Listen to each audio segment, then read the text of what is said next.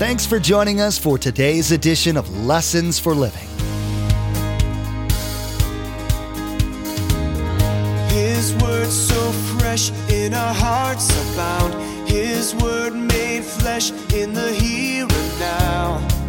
A new life is beginning. Lord, let us hear your lessons for living.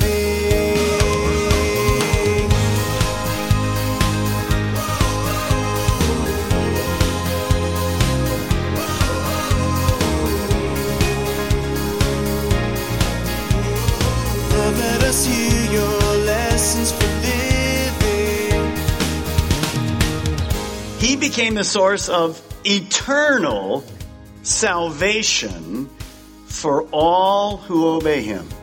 So what does it mean to be saved? Eternal salvation. Does salvation come from Calvary Chapel?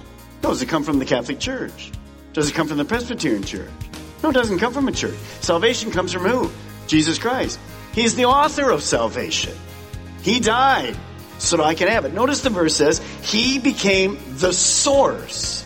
If you grew up going to church, you might have gotten the idea that churchgoers are closest to God because they go to church. Or maybe you've heard that your particular brand of Christianity is the closest to the original. Well, none of that's correct. If that's confusing for you, you should listen to Pastor Mark's teaching today. In it, you'll hear from Scripture about the way that God planned things. You'll find out that there's no creation of man that's able to provide the eternal salvation you and everyone else needs. Remember, there's quite a few ways to receive a copy of Pastor Mark's teaching. We'll be sharing all that information with you at the close of today's broadcast. Now, here's Pastor Mark in the book of Hebrews, chapter 4, as he continues his message Jesus, our perfect high priest.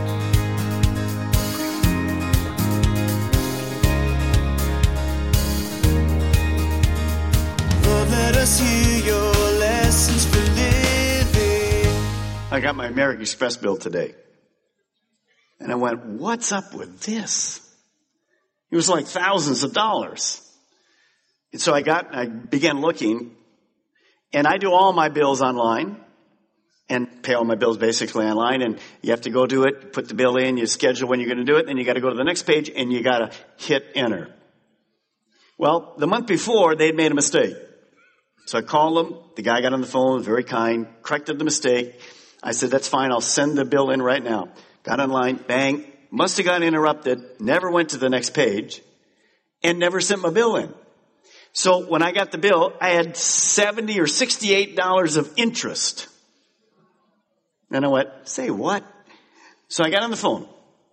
I said, I'm a pastor. no, I didn't. Give me a break.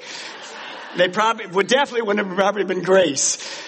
I just get on the phone and I said, if you look at my record, I'm never late. We never have any interest. We always pay our bill exactly at the end of the month. We just don't do that. That's been our habit our whole life.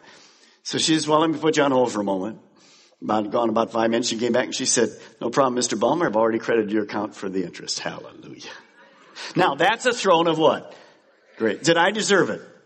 No, I was stupid. I didn't go to the second page and do what I was supposed to do. You've been stupid, haven't you? You're laughing like you've never been stupid. I know you better than that already. So that's a throne of grace. We don't deserve it, but God gives it to us. I'm so happy to tell you that God never runs out of forgiveness and he never runs out of grace. It's unlimited. Now there's a key. I don't receive grace and I don't receive mercy unless I ask. Notice verse 416 in the New King James. Let us therefore come boldly to the throne of grace that we may obtain mercy and find grace to help in time of need. We can come boldly. He's our Father. People know Old Testament, they never could have done that. They absolutely wouldn't do that. Now there's a danger. We may not take this privilege as seriously as it is. Hey God, forgive me. Sorry, I just didn't have time to talk to you. I just blew it yesterday, but I got two phone calls here. God, thanks for forgiving me and on we go. No, no, no, no, no, no. That's not boldly. That's ridiculous. You're talking to God here. And so we have to be careful. Boldly doesn't mean without respect.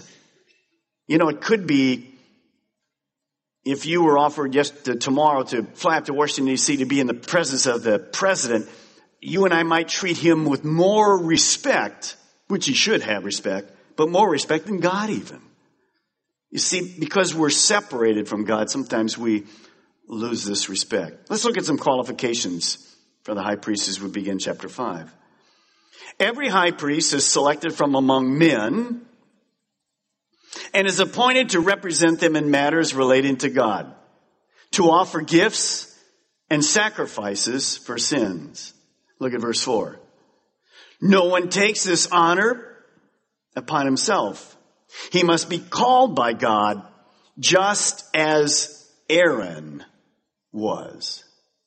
So, first thing, when you look at a qualification of a valid priesthood, a priest was always appointed by God. No priest was really ever self-appointed. And those who God chose, obviously started with Aaron and all the successors in the tribe of Levi. In the Old Testament, that says that Aaron was chosen specifically by God. That's what took place. Keep your finger right there. Flip back to 1 Samuel for a moment. Could we operate out of the anointing that God gives us? Yes, we can. We can try to be somebody we're not. In 1 Samuel chapter 13, when you get there, scoot on down to verse 8. King Saul, appointed by God to be the first king of Israel. But he had problems. He had jealousy. A couple weeks ago, I talked to the pastors about that very topic of jealousy. And I talked to them about the principle we talked about two weeks ago on rest. I find people in the ministry quite often that are not at rest because they want to be in another position than they are. And I talk to them very seriously about you're here and you're on staff. We're all a team. We work together. We're all equal. But it could be that sometime you'll become jealous of this position. I could do a better job than that. I know more than that. I can do this. I can do that. That can come from the pastors. That can come from the elders. That can come from you guys. That we are not at rest where God has us. And we try to stretch into an area where God hasn't called us to come. Now we're all equal. And what you see here with Saul is the very thing. Look down at verse 8. Saul waited seven days, the time set by Samuel the prophet, but Samuel did not come to Gilgal and Saul's men began to scatter. So he said, bring me the burnt offering and the fellowship offerings. And Saul offered up a burnt offering. Remember, he's a king. He's not a priest. Just as he finished making the offering, Samuel arrived. Saul went out to greet him. What have you done? asked Samuel. Saul replied, well, I saw that the men were scattering. You did not come at the set time and the Philistines were assembling at Michmash. I thought, Here's the problem. I thought. See, not God thought, I thought. I thought now the Philistines will come down against me Gilgal and I have not sought the Lord's favor. So I felt compelled to offer burnt offerings. You acted foolishly, Samuel said, and you have not kept the command of the Lord your God gave you. If you had, he would have established your kingdom over Israel for all time. But now, your kingdom will not endure. The Lord has sought out a man after his own heart.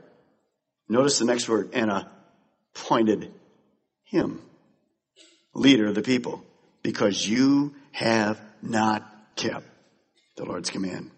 What appeared to be a valid excuse didn't change the fact that Saul moved into an area of ministry where he was not gifted or called by God to do.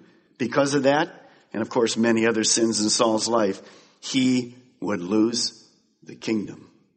You see, I can't ever try to be somebody I'm not. I don't want to be somebody I'm not. This is what God's given me to do. And if he calls me to do something else, that's what I'll do. I can't be somebody that I look at and go, man, I really like to be that. And then, no, God's called me right here for right now. I have to be at rest with that. Before I was a pastor, I loved to teach and I would get to teach when the pastor would go away. And I had to always deal with those things that, well, I'm not the pastor. I really didn't want to ever be the pastor. I just love to teach. Then God had a great sense of humor, says, good, you're going to get a church along with the opportunity to preach. And that's what he did. But see, we're human. We talked about that again in staff today. You guys are the same. You can't operate outside of your appointment or your anointing because God's anointing doesn't go with us. We're all equal, but God calls us to different things. Now back to Hebrews chapter 5 verse 4. And this will address something that is huge for all of us guys in ministry, elders, pastors, all of you that serve in leadership.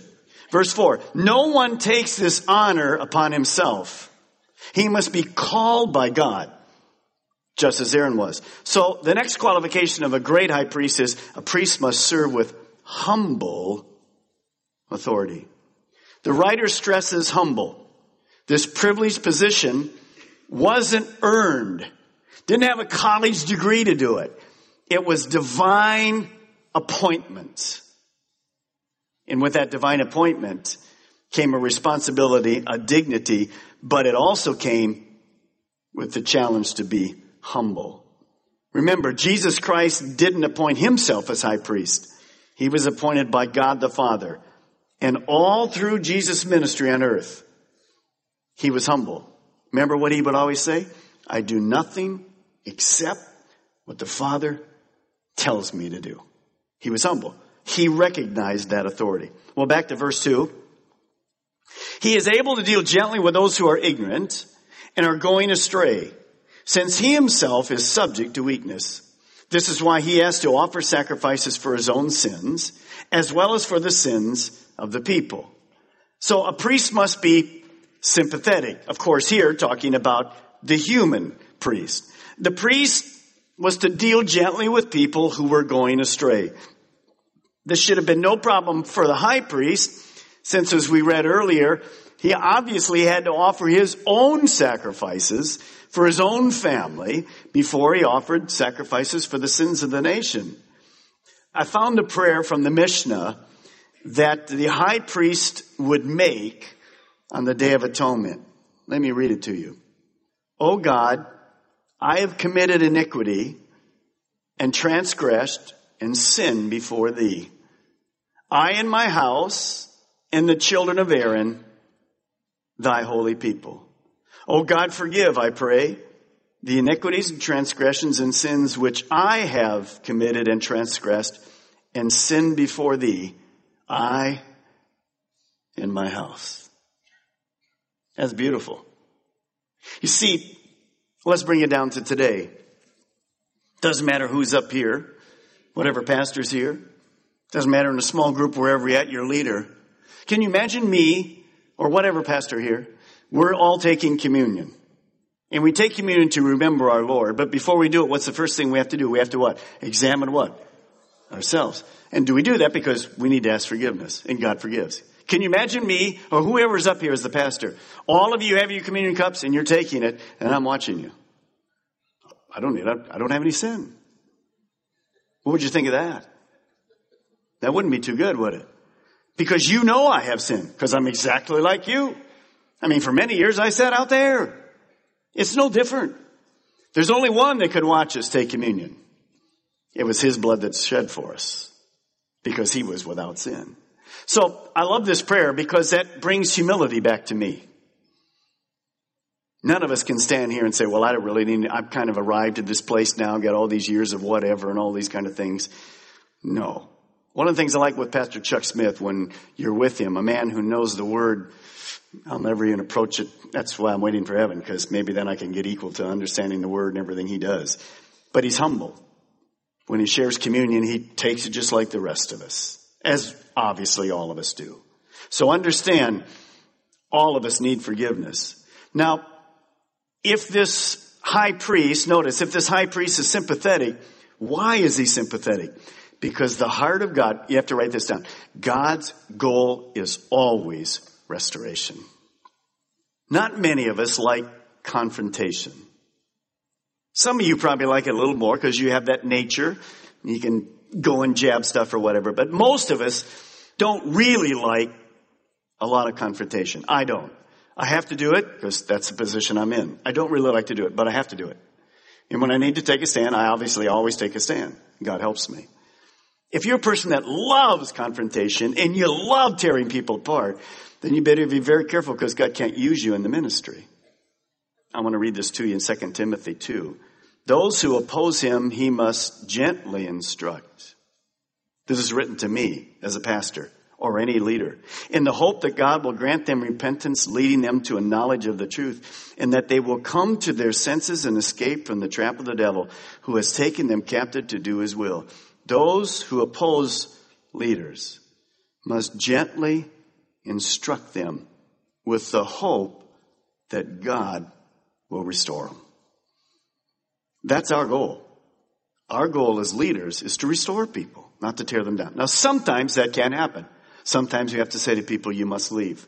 But our goal is to restore them. Well, look at verse 5. So Christ also did not take upon himself the glory of becoming a high priest. Again, remember, Jesus didn't appoint himself, but God said to him, you are my son. Today I have become your father, speaking about when he came to the earth and he became human. That was this time when he put on the flesh of man.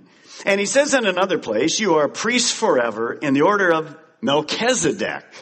Now, when we get to chapter 7, we'll do a whole deal on Melchizedek, so we'll kind of skip that, get on to verse 7. During the days of Jesus' life on earth, he offered up prayers and petitions with loud cries and tears to the one who could save him from death. And he was heard because of his reverent submission. Although he was a son, he learned obedience from what he suffered. When I read that, one of the things I wrote in my own notes was this. Am I learning obedience from suffering? That's one of those things to Selah. Pause and think about it. Those of you that are going through suffering times, are you learning obedience from it? You see, Christ humbled himself to learn like we do. As a young boy, he learned the things a young boy to do with his father and with his mother. He learned obedience and overcame every temptation so as to confirm his humanity, to say, I know what you're absolutely going through. Jesus walked in our shoes. That allows me to really relate to him. One of the things that I, I'm very careful of when I go overseas or whatever and for instance, when I go to India and teach in the seminary there for Gospel for Asia, here's all these students. That's a seminary where I can teach English. Many of the smaller ones have to teach through an interpreter, but in that one I can teach the English. And you go there. I learned very early on, you don't go and teach this great topic of, on humility and suffering. Cause like, yeah, I really suffer greatly in America, don't I? And you look at these kids who have given up everything to be there I'm going to teach them about suffering. No, they teach me about suffering. And I actually learn much because it's a very humbling experience. And same thing when I was talking with the pastor recently from the underground church in China. I mean, can you imagine that? Never know at one moment to the next whether you're going to be imprisoned or not. I'm going to teach him on patience? I don't think so. So we have to be careful and understand that Jesus, though, was tempted and tested in all ways. He understands where we're at. He understands what we're going through. This perfect obedience was necessary because Christ could fulfill all righteousness as we learn in Matthew. He then became the perfect sacrifice for all time. Well, verse 9. And once made, notice the word, perfect, he became the source of eternal salvation for all who obey him. So what does it mean to be saved? Eternal salvation. Does salvation come from Calvary Chapel? No, does it come from the Catholic Church? Does it come from the Presbyterian Church? No, it doesn't come from a church. Salvation comes from who? Jesus Christ. He's the author of salvation. He died so I can have it. Notice the verse says, He became the source. Here's the verse. He who has the Son has life. He who has not the Son, what? Tell me, has not life. It's not he who has Calvary Chapel has life. And we, we love our church. But our church is not the source of salvation. No man could ever be the source of salvation. Jesus was. And he's the source of eternal salvation for all who obey him and was designated, here we go, appointed, designated by God to be the high priest in this order of Melchizedek. Because Jesus was sinless and the eternal son of God, he offered a perfect sacrifice himself and he became the author of our salvation. Now, I have these four things I want you to just kind of write down there somewhere in your, in your notes, and let's go through them quickly. This is kind of summary of what we studied. Jesus is better than Moses and angels and better than a high priest. So, what did we learn? Calvary. Because of Calvary, Jesus on the cross, there's no more need for sacrifices. So I don't have to beg for God's forgiveness. It's already been taken care of. It is finished, Jesus said from the cross. It's a finished work. I don't earn my salvation. I can't earn it. Could never be good enough. Number two, Christ. No more priests. Now, we are priests unto the Lord, but that's not like the high priest. So there's no, the in-between person between myself and God is just one priest. That's Jesus Christ. He's the only one. So there's no need for a priest today. Certainly there's a need for pastors, teachers. The Bible gives us that in Ephesians chapter 4. He called some to be prophets and prophets and, and whatever, all those things. Number three, Christ, unlike before, has a throne of grace. It's a place where it's a confessional. I can go to Him 24 7. No matter what the issue is. He, when I go to Him, He's not going to say, well, you're not worthy. I already know that. It's a throne of grace. It's like my American Express, member. Don't really deserve to give you the credit, but I'll give you the credit. Thank you, God. But I'd rather have forgiveness of sins than the 68 bucks worth of credit, wouldn't you? Amen. What's the end result of those three things? No more sacrifices, no more priests. I can go to God 24 7. Here's what the end result is. Rest. I don't have to strive anymore. I have it. So I don't know what time of need will come tomorrow. I don't know what will come on the phone. You don't either. Guaranteed in the next month there'll be a huge time of need in all of our lives. That's the way life is. I can rest. When I go to Him, He's already been through it. He suffered. Gethsemane, He suffered big time. But by obedience, He gave in to the will of the Father. The last verse I want to leave you with is 1 Timothy 2 5. For there is one God and one mediator between God and men, the man, the high priest, Christ Jesus. In Pastor Mark's teaching today, you learned about the role of the high priest, which was to stand between God and man. Because of their personal sin, though, they couldn't provide a permanent reconciliation for mankind you were reminded that because Jesus was born as a human, he experienced the temptations everyone does, except that he didn't fall for any of them. Lessons for Living is the teaching ministry of Pastor Mark Balmer of Calvary Chapel, Melbourne. We have multiple campuses to reach those living in Melbourne, Sebastian, and Viera. All campuses meet each weekend and on Wednesdays to spend time collectively raising our voices in worship to our Most High God and studying the truth and blessings found in His Word.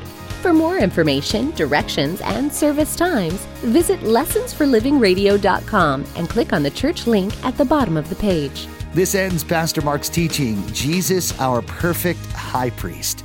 Next time, he'll begin his message, The Cure for Spiritual Immaturity he'll be getting back to the problems these Christians were having, which was they were in need of a spiritual refresher course. You'll hear the Apostle Paul's efforts to lead them back into a place of spiritual strength. You've been listening to Lessons for Living with Pastor Mark Balmer of Calvary Chapel, Melbourne. Please join us again here on Lessons for Living, and together, let's do life right.